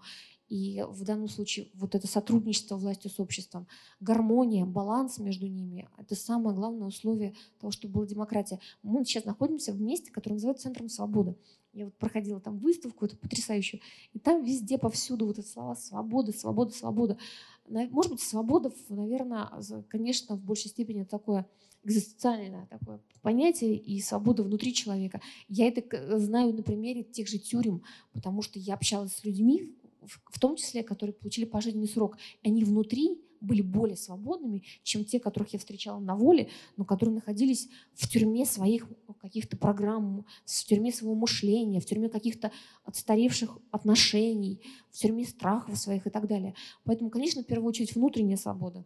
Но повторюсь, а, мы живем все равно в, в государстве, мы живем в обществе, и государство и общество, они взаимопроникаемы. Государство должно охранять общество, государство должно понимать, что оно служит обществу.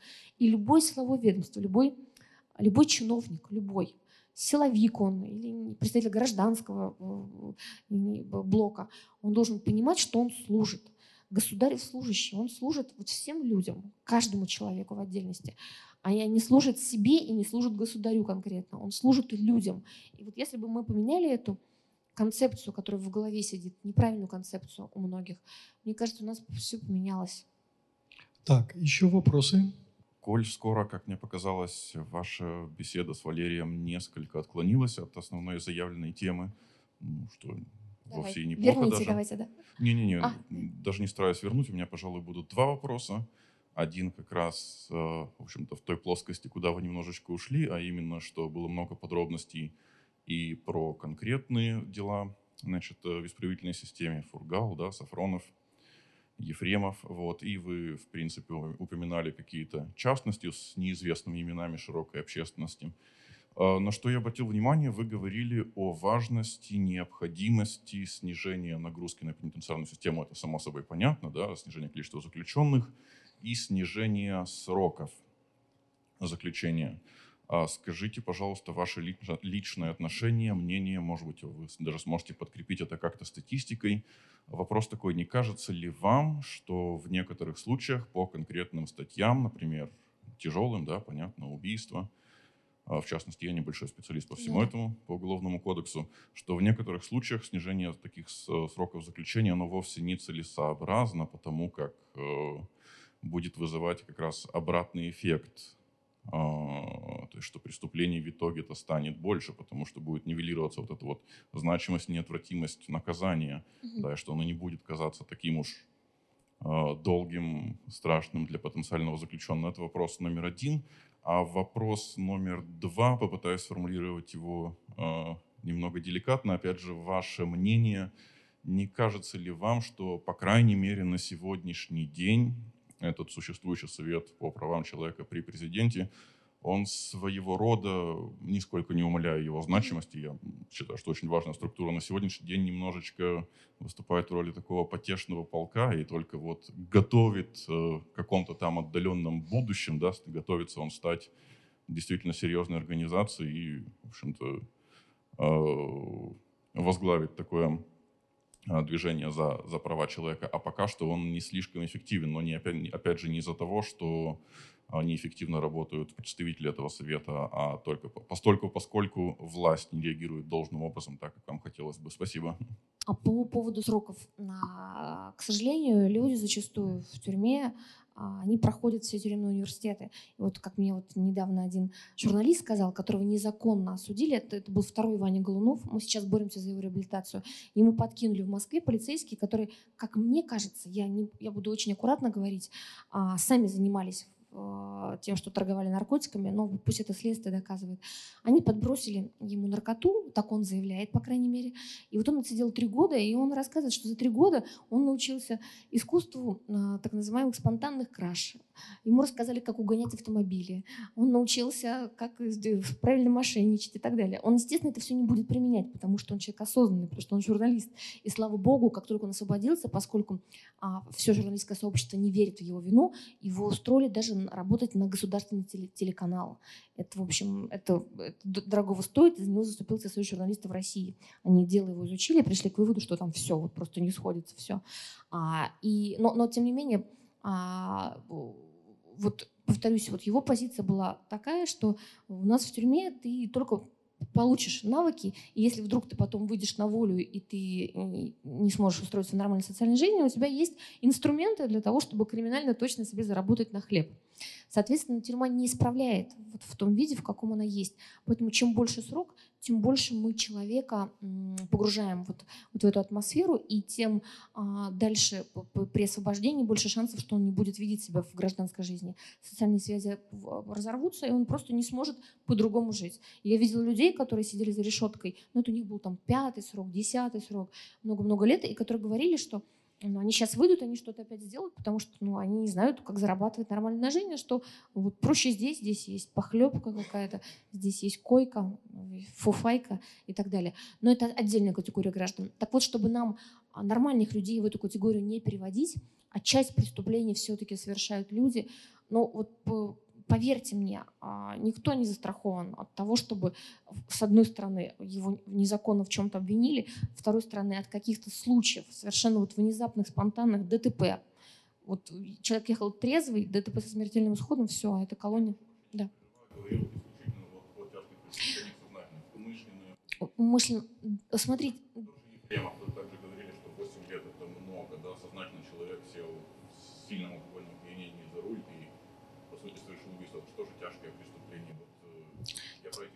Да. Да, а, ну, эта категория обычно не дают мало лет, всегда. Изначально так сложилось исторически, мне кажется, еще из советских времен так пошло. А я, я, вы знаете, я за другое. А, есть вот такие люди, которые совершили особо тяжкие преступления с особой жестокостью. Можно просто убить в драке, да, а можно убить там, расчленить, потом закопать, сжечь, там, можно изнасиловать и так далее. Вот чтобы те, которые с, с, с жестокостью и преступления еще с сексуальной направленности, чтобы за ними был надзор после. Вот это у нас утеряно. Помните эту жуткую историю, которая в Саратовской области, если не ошибаюсь, произошла, когда только освободился, он вышел и девочку, маленькую, семилетнюю школьницу, он поймал, изнасиловал и убил. И тогда вот требовали возврата смертной казни, все разговоры опять вернулись. Я тогда бесконечно, помню, рассказывала про эти колонии для пожизненно осужденных. Говорила, что они, они ничуть не, не, не легче жизнь там, чем, чем смертная казнь, что наоборот пусть живут и мучаются и так далее. А история-то на самом деле была в том, что нельзя таких людей бесконтрольно выпускать. Они должны выйти и быть под надзором. А лучше вообще, даже, знаете, такую систему разрабатывали, а, чтобы эти люди освобождались постепенно. То есть сначала, чтобы он в какое-то время в колонии поселения уже на, на границе своего срока пожил, поработал. Потом он уже не в колонии поселения, но все время под надзором, чтобы точно знали, что у него есть работа, был режим, пусть с браслетом пусть он ходит, чтобы вообще понимали. И это быстро очень вычленяется, будет ли человек дальше совершать преступление или нет. Это не так, что вот он убил, он потом пожил пять лет, еще раз убил. Они обычно совершают сразу же. Вот и вот эти люди, у которых извращенное вот это понимание, у которых чувство жестокости чрезмерное. И второй момент, этих людей легко определять всякими психологическими тестами. Я разговаривала с психологами, в том числе тюремными, они говорят, вообще проблем нет. Если грамотно составлять программу, так, особенно накануне освобождения, протестировать на полиграфах, в том числе там, задавать вопросы, можно понять уровень жестокости, уровень того, есть ли желание мстить человеку, уровень того, на что нацелен, в чем какие приоритеты, мотивы, жизненные ценности, все, все это выясняется и все, и видно, вот он человек. И что с ним дальше делать? И если видно, что такой, тут ему еще усиленный надзор. Прямо на основе этого даже. Надо, надо использовать передовые технологии, а мы это не используем. У нас просто освободился, освободился, все, он пропал, куда-то в неизвестность вышел. А если он такой насильник и маньяк, ну не бывает так, чтобы он не совершал преступление. Я, я помню, была громкая очень моя публикация, я написала про первого освободившегося из колонии для пожизненно осужденных «Полярная сова». Он первый вышел, там в документах было написано УДО, но это не УДО было. Ему переквалифицировали дело, и пожизненный срок заменили на конкретный, он истек, и он вышел после 25 лет. Изначально он обвинялся в том, что а, у него там было одно убийство, а потом второе убийство. А, его приютил мужчина, и они с ним вместе пили. Во время попойки он его убил, расчленил и, значит, выбросил в, в навозную яму. Вот. А, вот его освободили. Он вышел, и я проследила его путь. Я прям ходила по стопам, я пыталась его поймать. Ну, ну, поймать не для того, чтобы задержать, а чтобы понять, что он будет делать дальше, как он будет адаптироваться. Он вел переписку с московскими храмами, с одним, вот, со священником. А я пришла в этот храм, священник говорит, туда он только что был, ну, только что там относительно несколько дней назад. Говорит, я, говорит, ему предложил остаться у нас, сначала быть послушником, потом монахом. А в письмах своих, когда вы посылал монастырь ему деньги, всякие разную помощь гуманитарную, они очень любят, кстати, пожизненно осужденным вот эту переписку вести и получать такую помощь от, от всех прихожан. Он говорил, что вот, вот только бы мне освободиться, жизнь бы посвятил свою там замаливанию грехов и так далее. Так вот, он пришел и сказал, что нет, я подумал, я не буду монахом. Вообще я хочу теперь взять от жизни все. И вообще буду сейчас судиться с государством за то, что у меня были тяжелые условия отбывания наказания. И вот он походил на волю чуть-чуть и убил еще человека. Вот, вот вам история. Я, я ну, не успела, естественно, пройти вот весь его путь до момента совершения преступления. Там ему дали какой-то срок, не пожизненный.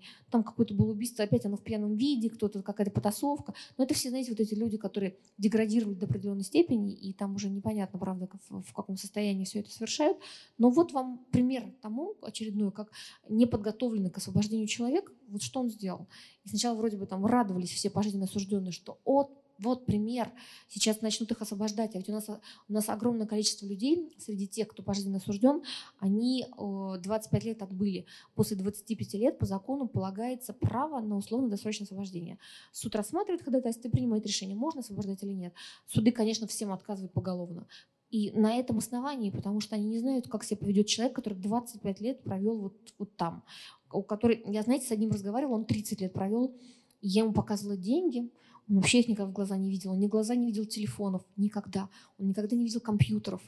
Вот. Им включают телевизор, там, по-моему, два раза в неделю по часу. Что-то он смотрит, что-то, ну так, чтобы вживую он не видит для него все в диковинку. У него даже разговор такой, знаете, вот в советских времен. Он помнит вот эту вот игру «Волк, зайцев». Он, наверное, вот этот вот музей, который здесь у вас, вот он бы там чувствовал себя как дома, потому что он еще до тех 90-х лет, а вот, вот эти вот все помнят цветора, вот эти с надписью «Босс». Вот он жил в то время, в то время совершил преступление, и все. И дальше вот у него вот полный провал. И как его выпустить сюда? Человека, который не знает, как позвонить, как пользоваться метро, который вообще ничего не знает. Ну, это, это, это сложно. Это не значит, что не нужно выпускать. Выпускать нужно. Нужно с каждым работать. Нужно вести. Нужен целый институт такого освобождения. Так что я про это. А на второй вопрос по поводу совета. Да, получилось, что в последнее время мы больше, знаете, такая вот, как, э, как кипящая кастрюля, да, вот, вот, а, крышку сняли, пар выходит. И мы вот позволяем этому пару выходить зачастую. Люди к нам обращаются, особенно люди обиженные, очень сильно обиженные на какие-то структуры власти, на то, что незаконный суд, незаконное следствие. И мы разбираем, и мы говорим, что да, мы приходим к выводу, мы считаем, что незаконно, мы считаем, это неправильно, мы отправляем запросы какие-то. И человек, потому что мы структура при президенте, он, знаете, он хотя бы думает, он даже, даже не доказав ничего в итоге, он думает, что ну, вот эти люди, они ведь и президентам доверяют, они подтвердили, что, что меня незаконно преследуют. Есть какая-то справедливость, слава богу, она есть. И, и нет вот этого такой, такой обиды ожесточенной, и появляются какие-то силы дальше жить и бороться. Поэтому совет очень нужен. Но если бы еще реагировали на то, что мы делаем, вот тогда мы, мы выполняли свою прямую функцию. И нам надо за это бороться. Нам сейчас нужно стоять на пролом. А пока же, по, по крайней мере, мне так кажется, некие силы стараются, наоборот, нас как-то вот нивелировать, свести наше а, влияние до уровня нуля. Они не правы совершенно. Я считаю, что это вредительство. Вот, вот чистейшее воды вредительство. Они должны заниматься тем, чтобы поднимать наш уровень. Они должны заниматься тем, чтобы голос каждого члена совета был услышан. Пусть даже каждый член совета что-то от себя говорит, не от группы, да, и не от всего совета, а от себя и говорит, что вот я считаю, что вот это дело несправедливое, и, и нужно почесать кому-то в голове и, и как-то ответить на это, хотя бы какие-то аргументы привести. Понимаете, они делают вид, что этого нет. А сейчас зачастую делают вид, что нас не существует, что нет совета, что нет членов совета. Это, это плохая игра, на мой взгляд, вот этих представителей этих ведомств. Эм, еще вопросы? Как сделать так, чтобы власть слышала общественность, точнее, какой вариант будет для нас самым реальным, чтобы вы наконец-таки получили должное уважение и вас бы слышали. Либо люди должны постоянно выходить на митинги, либо какие-то столкновения должны яркие ситуации происходить. Как наладить диалог, чтобы нас слышали. Право на митинги, на мирные у нас есть, но мы же видим, что из этого выходит. И мы знаем эту Дадинскую статью, которую Конституционный суд, по сути, по сути, отменил. И у нас два года по ней никого не задерживали, слава богу, да, вот за эти одиночные пикеты. Ни, никого. А вот сейчас опять... Ну, вот сейчас начали задерживать. Начали Москве, заново да? задерживать. А, и я повторюсь, я считаю, что те, кто так делают, они не понимают, что они занимаются вредительством. А, у людей должна быть возможность говорить. Если люди не говорят, это все копится. А люди должны иметь право выходить на, на мирные какие-то акции, но их должны слышать, это должна быть обратная реакция, понимаете? И я за то, чтобы люди говорили, чтобы людей слышали. Как это обычно еще проявляется? Вот я историю расскажу одну. Вот я вот вернулась с всероссийского слета журналистов, скажем так. А, и там была одна женщина, она журналист. Она рассказала, как у них в регионе, это Хакасия, если не ошибаюсь, значит, у них вице-спикер Думы местной, а, единорос, депутат известный, э, ехал на машине и со своим сыном, сотрудником ФСБ, они сбили девочку 17-летнюю насмерть. Ну, точнее, она умирала еще какое-то время, они не оказали ей помощь, бросили машину, ну, следствие сейчас будет разбираться, как это все происходило, но она еще умирала, ее можно было спасти, они не вызвали помощь. И э, когда началось разбирательство, исчезли камеры видеонаблюдения на дороге. И вообще всякие доказательства того, что эти люди были там, что они были в машине, что он был за рулем. И э, вот эта журналистка, она э, никакой СМИ написать такое не решилась местной. Ну, федерально они даже боялись обращаться. И эта журналистка, что она стала делать? Она стала делать, писать, публиковать посты. И вот гражданская активность, тысячи перепостов. Сначала в регионе, потом это подхватила вся Россия. Ну вот, ну как-то там, знаете, как эта активность, она зачастую бывает там, касается одного, бывает там, не знаю, одной части страны, там, вот там они активны. Да, там Хабаровск поддерживает тоже определенные части, там не все. Так вот, ее поддержали, э, тысячи перепостов, все это дошло до такой степени, что власть отреагировала. Власть отреагировала, его задержали. Возбуждено уголовное дело, его задержали. И вот такая реакция должна быть. Вот это называется нормальная, здоровая, правильная реакция власти.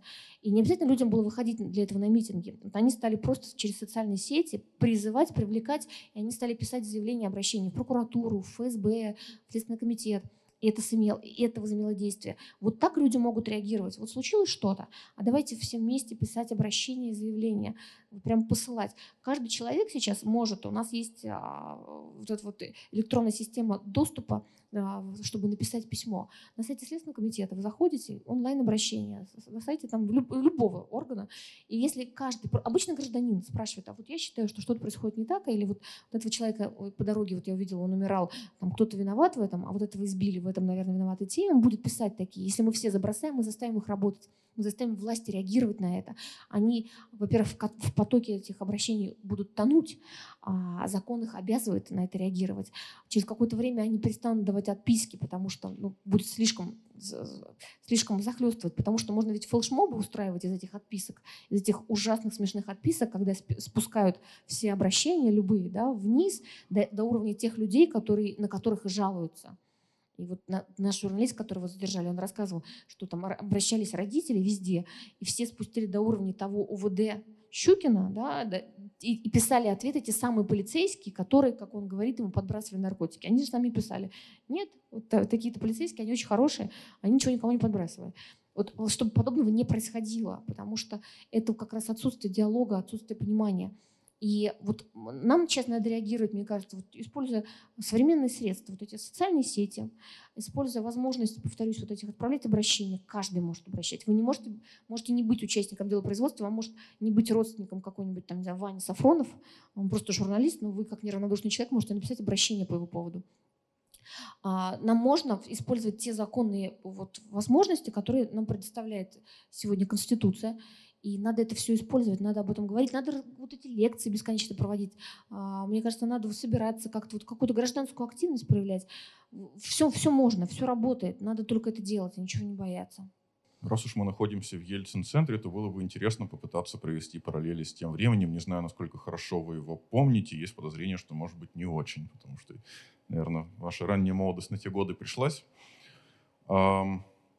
Как вы считаете, вот у, меня, у меня личное ощущение, что сейчас, наверное, чисто формально инструментов взаимодействия общества и власти стало больше, но нет ли такого, что в те в 90-е, при том незначительном их количестве, если не ошибаюсь, то Хельсинская группа порождения конца 80-х, начала 90-х, и в принципе, э, помимо этого, например, журналистика, что же э, неотъемлемая составляющая гражданского общества, что в то время взаимодействие того, тех самых зачатков гражданского общества с властью было несколько более эффективным, чем сейчас. Но это, опять же, вашего личного мнения спрашиваю. Да, я считаю, что в то время было больше свободы, а хотя бы я беру вот а, прессу и СМИ.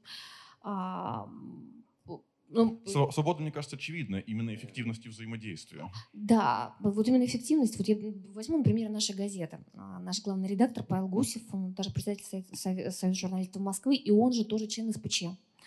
И он рассказывал историю там, про то, как Ельцин, там, а, там какая-то очередная утренняя планерка, и он газеты разбирает. Он это все снимает, он говорит, ну что, вот что вы там творите, говорит он там, обращаясь к своим чиновникам, вот что вы, вот, московский комсомолец, вот пишет, вот, вот настоящая газета.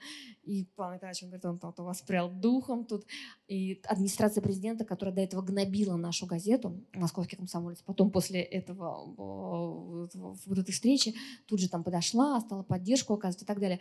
Вот тогда на уровне государства да, ценилось то, что говорит общество в лице СМИ, в лице свободной прессы. И не было механизмом сдерживания вот этого, вот этого э, свободного общения и сдерживания реакции.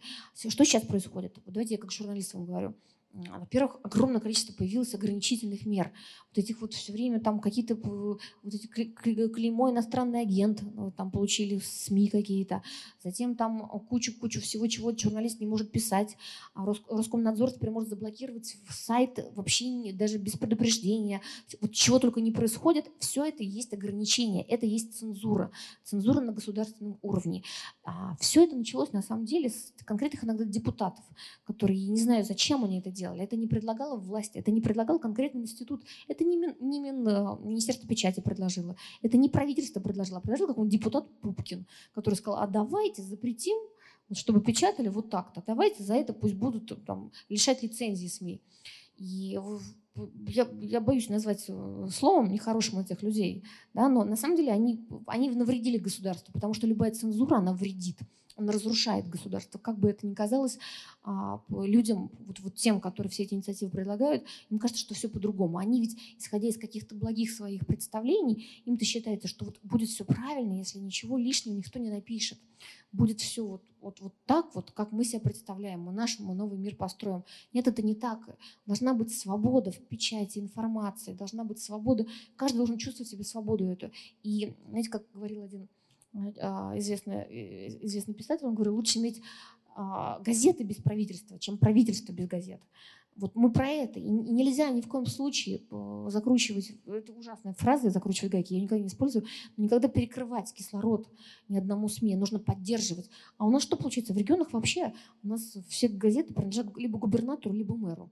И самая, наверное, э, такая свободная живая пресса в тех регионах, где губернатор воюет с мэром. Вот там они, они друг друга поливают, и там хотя бы какие-то зачатки какой-то настоящей журналистики проявляются. И все, понимаете? А все остальные в регионе, особенно если только начинают как бы поднимать голову и заявлять там о какой-то свободе, их тут же душат и давят. И вот эти обращения в суды бесконечны. Те же депутаты обращаются в суды, там члены вот этого местного правительства обращаются в суды, а, судятся с журналистами, с изданиями. Те получают многомиллионные штрафы и не могут их оплатить, и газеты закрываются. Мне вот рассказывали историю а, про то, как в период коронавируса а, требовали признать через суд, что информация была фейковая, оштрафовать издание. Потом эта информация подтверждалась а издания оштрафовали. И изданию сложно было подняться с колен, потому что штрафы были миллионные. Понимаете? И, это вредители, те люди, которые вот так взяли и угробили целые СМИ. Вот, вот, вот это вот, это мы все наблюдаем сейчас, и э, вот на мой взгляд, вот тогда больше было отклика. А, я застала совсем, наверное, мало в эти годы, но я даже помню, я, я работала сразу, я на журфак как только поступила, я сразу стала работать и проводить расследования. И вы будете удивлены, мне тогда еще даже там, ну, студентка, но уже я была в штате издания, а мне всегда отвечали на запросы. Сейчас Сейчас я посылаю запросы, часто подписываю, что я не просто обозреватель МК, но член СПЧ, там, член того-то, сего-то, и мне не отвечают на запрос. То есть это уровень вот, вот того, как относятся, относятся наши структуры к журналистам и к правозащитникам. Почему они себе это позволяют? Для меня, для меня загадка. Для меня загадка, потому что они тем самым, как мне кажется, заколачивают крышку гроба своего же, потому что нельзя так поступать. Они так поступают с обществом. И а, что самое странное, ведь э, они не понимают, что потом этот маховик раздавит их в первую очередь. Мне так было забавно, ну и грустно, конечно, видеть помните вот эти скандалы, когда воевала СК, там ФСБ, и оказывали за решеткой следователи. Те самые, к которым мы обращались и говорили, не сажайте всех в СИЗО, попросите там судью под домашний арест человека или сами отпустите под подписку, следователь имеет на это право. Они этого не делали, они всех бросали в СИЗО, и мы просили, дайте там людям звонки, свидания, они не давали. Потом мы приходим в Лефортово, видим этих следователей. Я говорю, вот и как же так? Они говорят, ну да. Он говорит, да, мы знаем. Мы знаем, что нам теперь тоже не дадут ни свиданий, ни звонков. Мы, и мы понимаем, что нас тоже могли бы под домашний арест, но мы сами никого не отпускали. И мы пожинаем плоды того, что мы создали. Вот они создали эту систему, и эта система рано или поздно пожрет их. И я все время обращаюсь вот к тому, что нужно сделать максимально гуманно и все, максимально, потому что ну, вот как говорил вот тот губернатор в этом юмористическом ролике, в школу я еще не, уже больше не попаду, а в тюрьму-то еще может быть. Чтобы они об этом думали, думали, когда принимали новые законы, и думали те депутаты, которые требуют, чтобы закрывали СМИ, чтобы там Роскомнадзор э, получил все больше и больше полномочий и так далее, и так далее. Чтобы они думали, что потом, в конце концов, когда что-то случится с ними, ни одна газета про это не напишет, потому что у нее не будет на это права. Потому что газета будет иметь право в каком-нибудь ужасном будущем, не хочется верить, что оно никогда не наступит, но иметь право писать только по пресс-релизам Следственного комитета или МВД. И все. В продолжении темы свободы слова и СМИ я вижу много ссылок на вас на медиазоне, но не, не встречал там ваших текстов. А вопрос такой, если вы захотите, чтобы ваш текст прочли сегодня, где вы его опубликуете? Ну, на самом деле все очень просто. Я же штатный сотрудник московского комсомольца. Я поэтому печатаюсь там, только там. там изредка просто, когда у меня берут интервью, как там у члена СПЧ, то, то я на каких-то других могу там порталах, изданиях берут. А так все, что я сама вижу, все, что я анализирую, у меня есть площадка. Я считаю, что это чудесная газета. Сто лет мы ее отметили в прошлом году. Газета, в которой работали известные люди, писатели работали. Вот, и Солженицын там печатался. Ну, в общем, это действительно легендарная история. Шолохов там печатался. Я очень люблю свою газету и как раз люблю ее за настроение. И она у нас такую правозащитную линию взяла. И у нас теперь получается в одной газете два члена СПЧ. Это главный редактор газеты и я, обозреватель. Вот мы вдвоем с ним все время понимаем тему свободы слова, тему свободу граждан. Пусть вот они, пусть они имеют право. Мне кажется, надо, чтобы человек имел право чувствовать себя человеком в первую очередь. Вот, и не ограничивать его в этом. Вообще, мне кажется, знаете, самая большая проблема сейчас – а, и это, наверное, объясняет, почему так поступают структуры некоторые властные, особенно э, вот этот силовой блок. Мне кажется, им не хватает любви. Как это не банально звучит и не просто, но это, вот, мне кажется, это так. Они, они не любят людей зачастую. Вот просто не любят людей они заняты вот какими-то своими делами, решением своих дел. Они забывают про то, что они живут в этом мире, что их окружают люди, что вот они на этой планете, да, где, где можно спасать экологию, природу, где можно помогать конкретным людям – они, они не этим стараются заниматься, они стараются думать там, о палках, погонах, там, о том, чтобы карьеру, чтобы их похвалил кто-то, о том, чтобы опередить где-то в рвении, показать, что они более усердны, а, где-то там выслужиться по-другому, а, создать себе образ какого-то там врага там, и так далее. Это все не от любви, это все от того, что ее у них нет. И ну, смотрите, я всегда вот такую картину представляю – кто такой в моем, в моем сознании правоохранитель. Я, я, я почему на эту тему много говорю, потому что это моя тема. Потому что вот я хожу по этим тюрьмам, да, и в суды, все это моя тема. А, смотрите, вот а, я его образ, какой я сейчас вижу правоохранителя, и какой бы я видела идеальный. Вот идет человек, и его он э, начинает куда-то в другую дорожку. Идет он налево, а не направо. Ему нужно в одну сторону, а он в другую. И правоохранитель может предупредить, взять его и предупредить, и, и отвести. Что делают наши правоохранители? Они еще яму там выруют, еще провокацию совершат, подставят туда, специально направят и будут ждать все в засаде, пока ты совершишь это преступление. У нас огромное количество дел по провокациям. Я считаю, что нужно, я, я буду об этом просить у государства, что нужно а, дела, чтобы в суде закрывались, которые были в результате провокации. А что такое провокация? Это когда преступный замысел не у человека родился, а когда ему на этот замысел кто-то его подтолкнул. У нас так очень много было историй с молодежными движениями. Там молодежь собирается, и появляется какой-то сотрудник спецслужб, который говорит, ребята, давайте там придумаем. Ну, новое величие. Например, да, критиковать власть.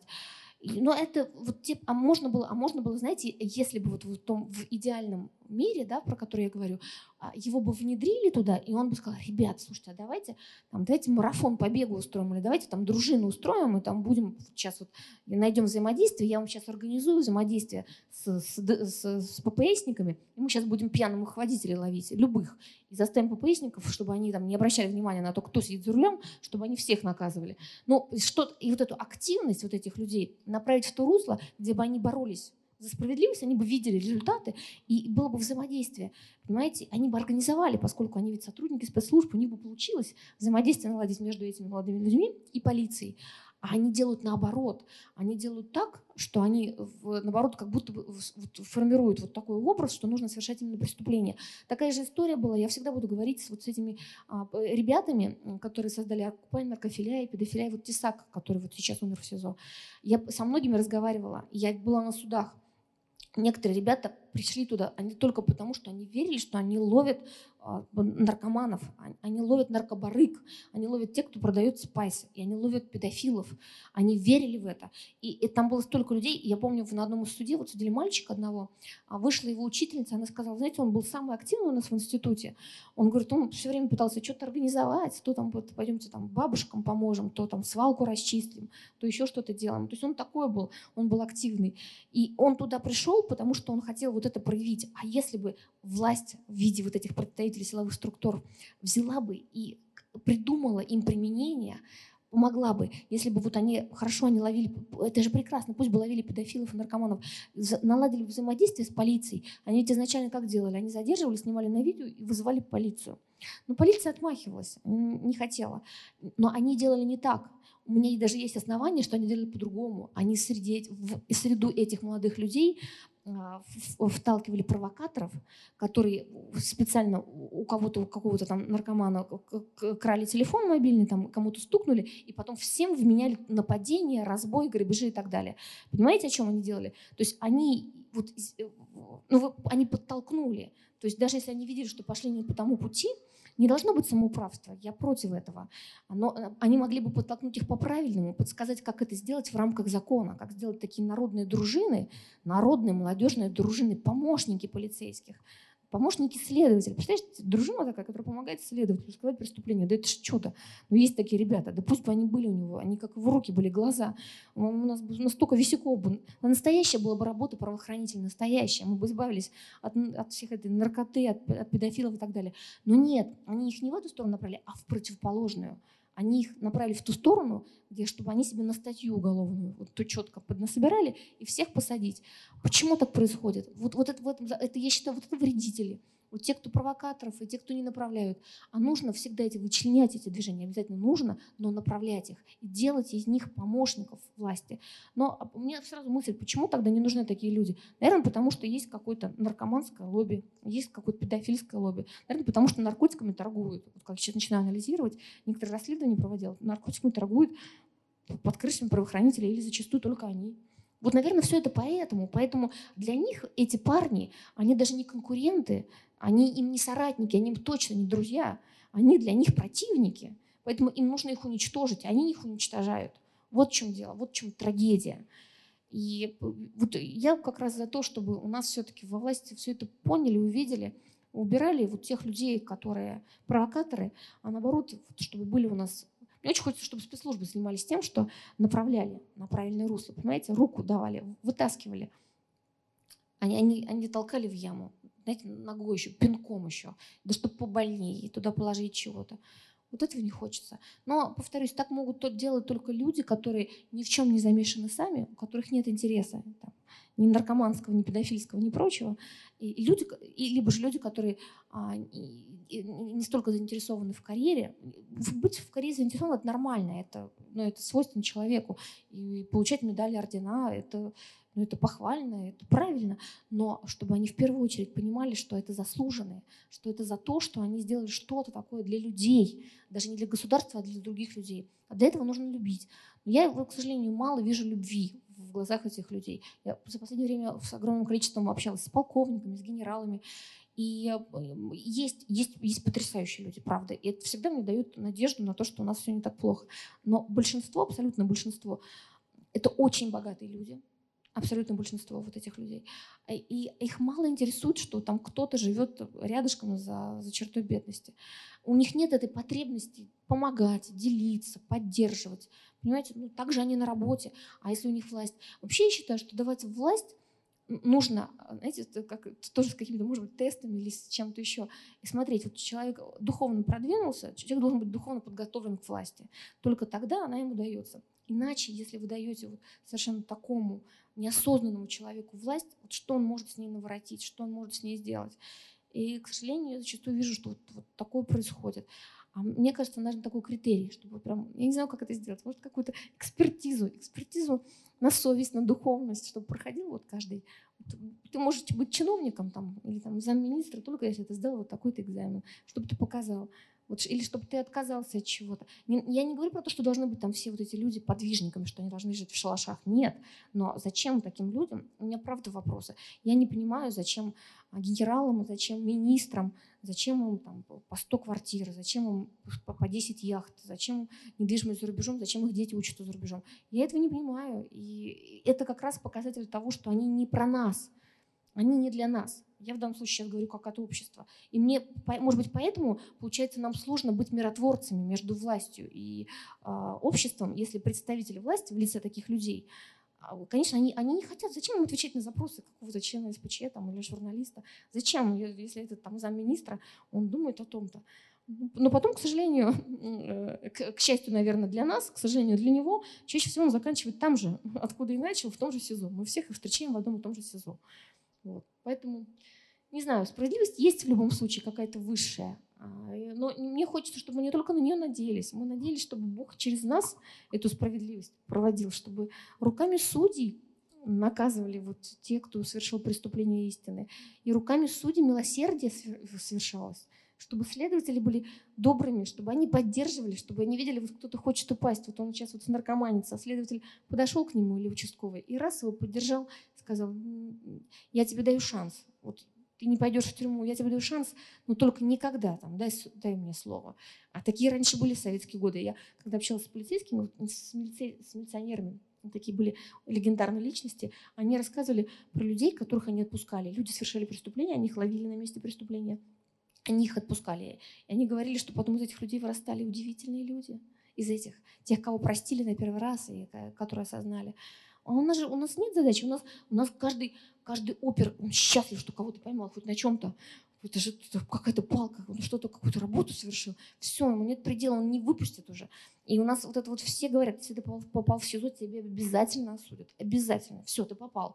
Вот ты вот есть какая-то жертва, тебе надо максимально всем раскрутить. И прокурорам, и судье нужно, все это нужно сделать, и все, дать тебе обвинительный приговор. Вот я против этого. И я, в общем, за то, чтобы все люди, которые во власти, любили других, любили, любили ну и, кстати, это все, знаете, еще от чего идет вот это вот от, от, нехватка любви, она от отсутствия самоуважения. А когда люди начинают только про себя, вот когда хапать, вот все это, вот начиная там от карьеры, заканчивая этими домами, да, вот этой недвижимостью, все прочее, они себя на самом деле в душе перестают уважать. И это неуважение они потом компенсируют тем, чтобы пытаться затолкать в себя вот все, что можно. Вот это вот, все, все, что уже потом не конвертируется. И, и это вот на этом проявляется. А настоящий уважающий себя человек, ему много не нужно. Я вот с людьми разговаривала, с духовными, которые, которые были, кто-то был учитель, кто-то там профессор, там, не знаю, кто-то там, в том числе полковник, там, в том числе ФСБ, в том числе, такие были. И, но им не надо было ничего лишнего. Вот у них вот есть все, что достаточно. Им лишнего не надо, а все остальное, что им нужно было, им хотелось, чтобы как-то порядочность проявить. Мне кажется, сейчас у общества запрос на справедливость и на какую-то минимальную порядочность. И почему стали люди э, реагировать на какие-то вещи? Им хочется проявить, когда они видят все, что происходит, им хочется проявить себя как порядочного человека, вот просто в пространство заявить. А я, я не согласен с тем, что вот сейчас кого-то бьют. Я порядочный, и я об этом скажу. Я выйду сейчас с плакатом, и я не согласен, что вот этого посадили. Я понимаю, что это незаконно. Я порядочный человек, я не буду молчать, я вышел. И так далее. И почему-то эта гражданская активность, а, вот она сейчас возрастает, возрастает. Это, с одной стороны, хорошо, но хорошо бы, чтобы на эту гражданскую активность реагировали, чтобы, вот, чтобы все-таки представители власти стали ее видеть, слышать. Да, ну что, давайте подведем итог. Эм, очень коротко я скажу. А, Петр I некогда повелел дворянам собираться в собрание, пить чай и вести умные разговоры. Из этих дворянских собраний со временем вышли видные российские реформаторы и планы отмены крепостного права. Может быть, из Совета по правам человека когда-нибудь вызреют реальные правозащитные институты. Нам остается только на это надеяться. С нами была член СПЧ Елена Меркачева. Спасибо, спасибо огромное. Спасибо, друзья, спасибо. Потому что какая у нас сегодня аудитория, и такая знающая, и, казалось бы, тюрьма это вообще мало кого касается. Ну и как-то правозащита. А вы все пришли. Спасибо вам большое. Мне так приятно с вами было. Спасибо.